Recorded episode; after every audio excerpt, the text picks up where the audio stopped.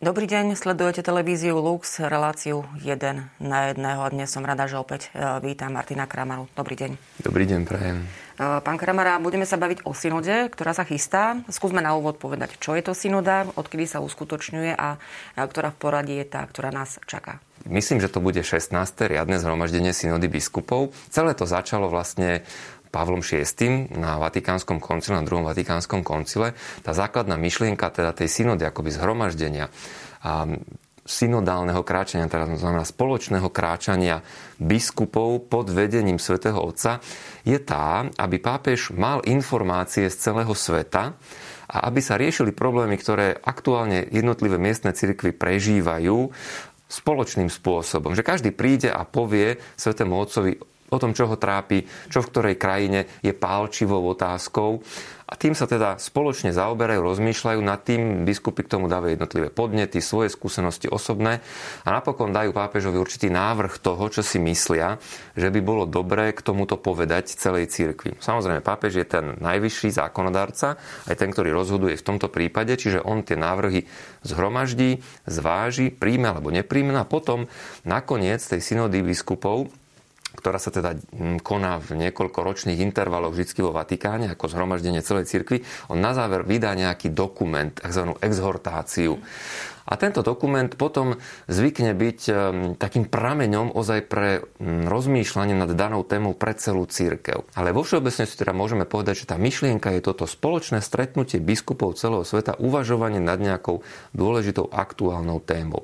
A k tej exhortácii, čo som spomínal, teda akoby k tomu pápežskému dokumentu, prepáčte, že som sa tak rozhovoril, ja dúfam, že to bude mať teda nejakú líniu takého základného chápania aj pre našich divákov, lebo ja to pokladám teda za veľmi dôležité, až fascinujúce, že ako toto celé funguje a čo to pre cirkev prináša.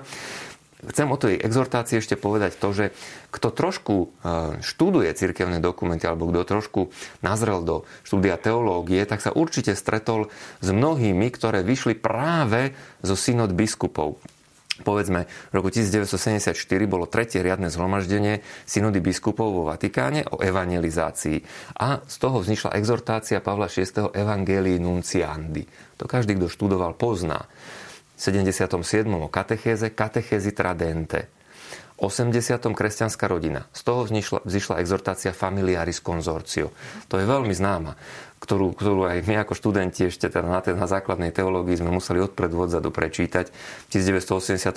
pokánie a zmierenie Reconciliatio et paenitentia. Znova, keď chcem o pokánie a zmierení niečo vedieť, to je nosný dokument, ktorý musím ísť pozrieť, či ako študent, alebo ako kňaz, aby som sa pozrel, že čo teda cirkev hovorí k tejto téme. A tam nájdete ozaj takú studnicu, také pramene. Christifideles laici z toho vznikli.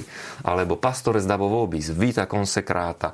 A v novšej dobe napríklad to známe Evangelii Gaudium, ktoré sa týkalo novej evangelizácie. Témou tejto synody, o ktorej teda budeme hovoriť, alebo už hovoríme, je, citujem, za synodálnu cirkev spoločenstvo, participácia a misia.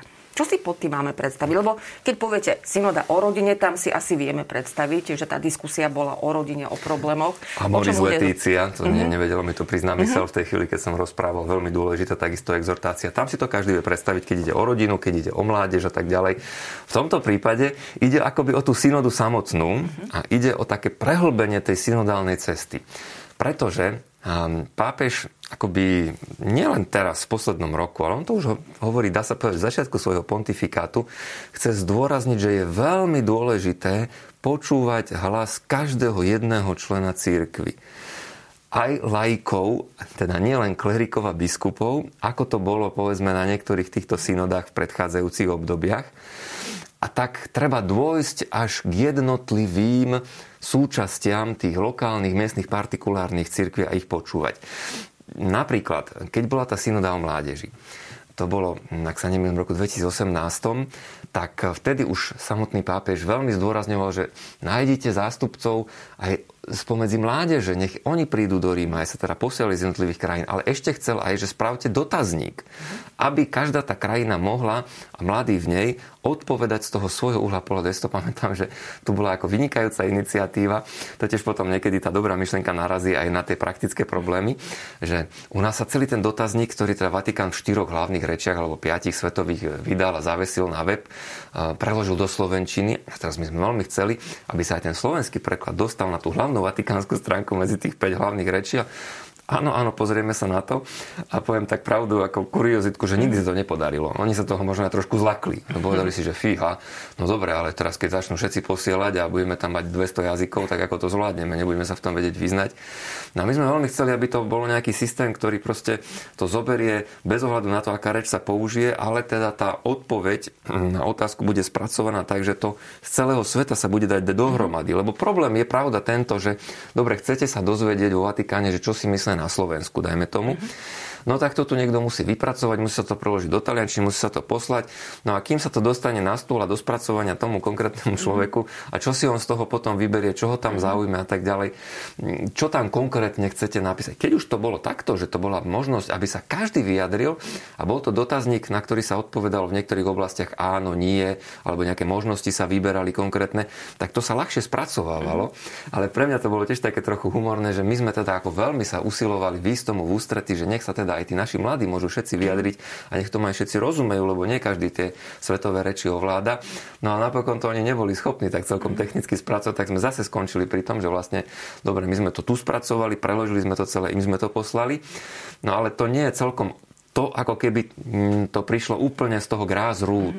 Čiže tento grassroot, a zase používam cudzie slovo, nenevajte sa, ale vlastne toto zo spodu iniciovaný podnet je ten cieľ pápeža Františka. Aby to teda vyšlo od každého jedného člena cirkvi, aby sa nezabudlo, aby sme my neriešili od stola niektoré problémy a nesústredili sa na to, čo možno v skutočnosti nie je tou najdôležitejšou otázkou. Aby to bolo ozaj z tváre do tváre, že ja počúvam od toho, ktorý ten problém prežíva, čo vlastne je teda jadrom, meritom veci, lebo ja si myslím, že to z kňazského pôsobenia asi každý z mojich kolegov by vedel potvrdiť, že je úplne iné, keď sa my bavíme nad nejakým dokumentom o nejakej problematike v cirkevnej oblasti a je nám to jasné, vieme dať také statementy, také vyjadrenia, ktoré sú úplne jednoznačné, potvrdzujeme si to navzájom, keď sa stretneme ako 10 kňazí, či sa to týka, ja neviem, povedzme, dotkneme sa citlivých tém, či sa to týka ochrany nenarodeného života, čo je úplne jasné sme.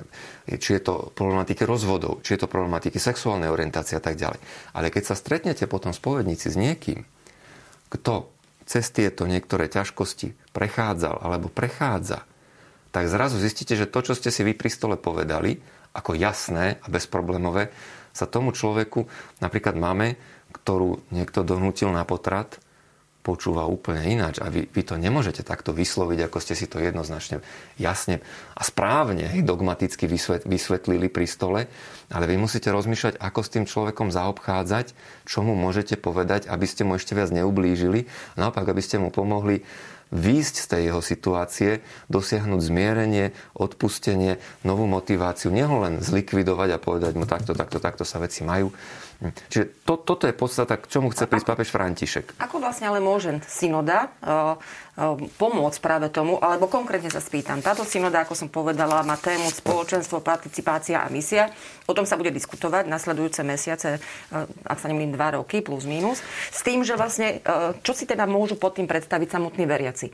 Či je to vlastne iba nejaké stretnutie, nejaké odporúčania pre kňazov, pre štruktúru cirkvi, alebo aj veriacich ako takých? No, to sme ešte všetci zvedaví, lebo to bude zaujímavé, teda práve v tom, že sme to asi mali vysvetliť na začiatku aj našim divákom, aby sa pochopilo, že nebude to teraz na základe tých pravidel, ktoré fungovali v minulých rokoch, čiže urobil sa nejaký dokument, taký východiskový, instrumentum laboris sa to nazýva, teda akože nástroj pracovný pre tých biskupov, ktorí sa potom v tom Ríme zídu na základe toho, že sa konzultujú jednotlivé biskupské konferencie a stretnú sa biskupy v Ríme, tam sa to urobí sa nejaké dokumento finále, finálny dokument, ktorý potom pápež vezme a napíše na základe neho ten jeho dokument, ale celé sa to akoby predĺží, extenzne sa to v čase až na 3 roky, Teda, že najskôr pápež chce, aby sa to riešilo na úrovni každej jednej diecézy.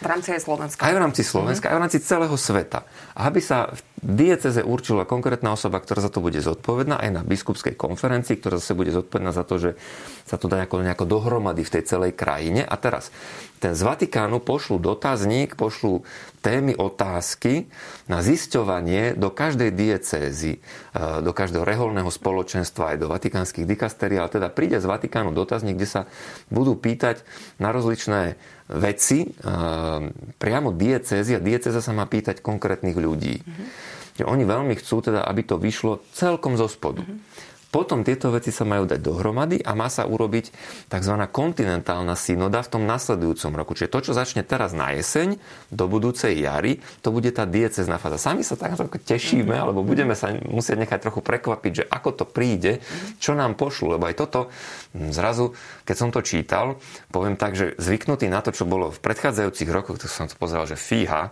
toto je úplne iné, než sme boli naučení. A aj s takým napätím čakám, že čo teda z toho Vatikánu, aké inštrukcie prídu, ako to my máme uskutočniť tu na tom našom slovenskom. Potom, však to je asi všeobecne známe, že existuje CCEE alebo Komece takisto, to sú vlastne združenia biskupských konferencií na úrovni celého kontinentu európskeho. Že ja sa predpokladám, že oni budú mať na starosti potom dať dohromady všetky tieto jednotlivé z krajín referáty. My tam máme napríklad teda sekretára, treba pochváliť Martina Michalička, Slováka, ktorý teda je práve na tejto európskej úrovni, a predpokladám, že on bude zase jeden z tých zodpovedných, ktorý bude dávať tento európsky report dohromady. A taký človek bude iste v Amerike, bude v Ázii, bude v Afrike a tak ďalej. No, bude to náročná vec, ale teda ďalší akoby rok bude k dispozícii na tieto kontinentálne synody. A potom na záver bude veľká synoda v Ríme, kde sa teda už zídu znova všetci biskupy, ale už týmito podnetmi. Aj sa budú robiť nie jeden prípravný dokument, ale dva. Prvý na základe tých, ktoré sa zozbierajú z tých jednotlivých diecéz, a druhý už potom na základe tých kontinentálnych reportov. Čiže je to trochu také komplikované, ale myslím si, že to bude veľmi zaujímavé, lebo viete, pápež, on je prvý, ktorý všade teda toto presadzuje od začiatku pontifikátu, že nepozerajme len na štruktúry, lebo niekedy je pekná štruktúra, zdá sa, že to tak funguje, má to nejaký cieľ.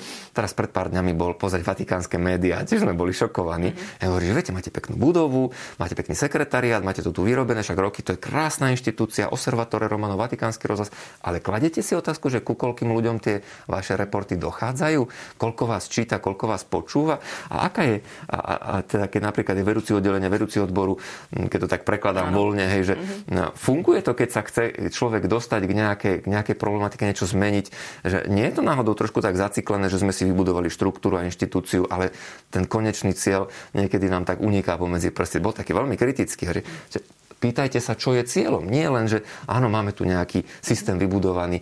Tak trošku to on tak rozhadzuje, ten systém, poviem. A keď teraz napríklad začali synodu robiť Íri, v Austrálii bola ohlásená, v Nemecku začala synoda biskupov, to si určite všetci všimli a mnohí to aj kritizujú, hovoria, že fíha, títo tu zase rozoberajú také témy, že či teda aj kňazský celibát, že či sa môžu ženy svetiť, požehnávanie homosexuálnych zväzkov a tak ďalej a tak podobne. A Svätý Otec im hneď tak upozornil, raji, počkajte, lebo zase nech to nie je len nejaká tá akože systémová zmena, že my to urobíme na rovine nejakých našich vonkajších pravidiel, že problému konkrétnemu a konkrétnemu človeku sa treba venovať. A ja tak trochu teraz poviem za seba, čo si myslím, že keď na to pozerám, že jak on začal teraz aj v Taliansku, vlastne išiel na začiatok tej talianskej synody biskupov a otvoril to. On možno chce tak povedať, že ale nielen v Nemecku, nielen v Austrálii, všade urobíme synodu. A potom prídeme a dohromady o tom budeme rozprávať, aby sme trošku zabránili aj tomu, že možno len zase jeden pohľad nejakého jednej časti sveta sa presadí a urobia sa zmeny na základe a zás len štruktúrnych kritérií. Nie. Všetci ľudia, laici, biskupy, ženy samozrejme, reholníci, dáme to dohromady, budeme nad tým spoločne uvažovať. Nie len jedna malá časť a nie len teda klerici. Budeme sa tešiť, čo z toho vzíde. Ďakujem veľmi pekne. Tak to bol Martin Kramara.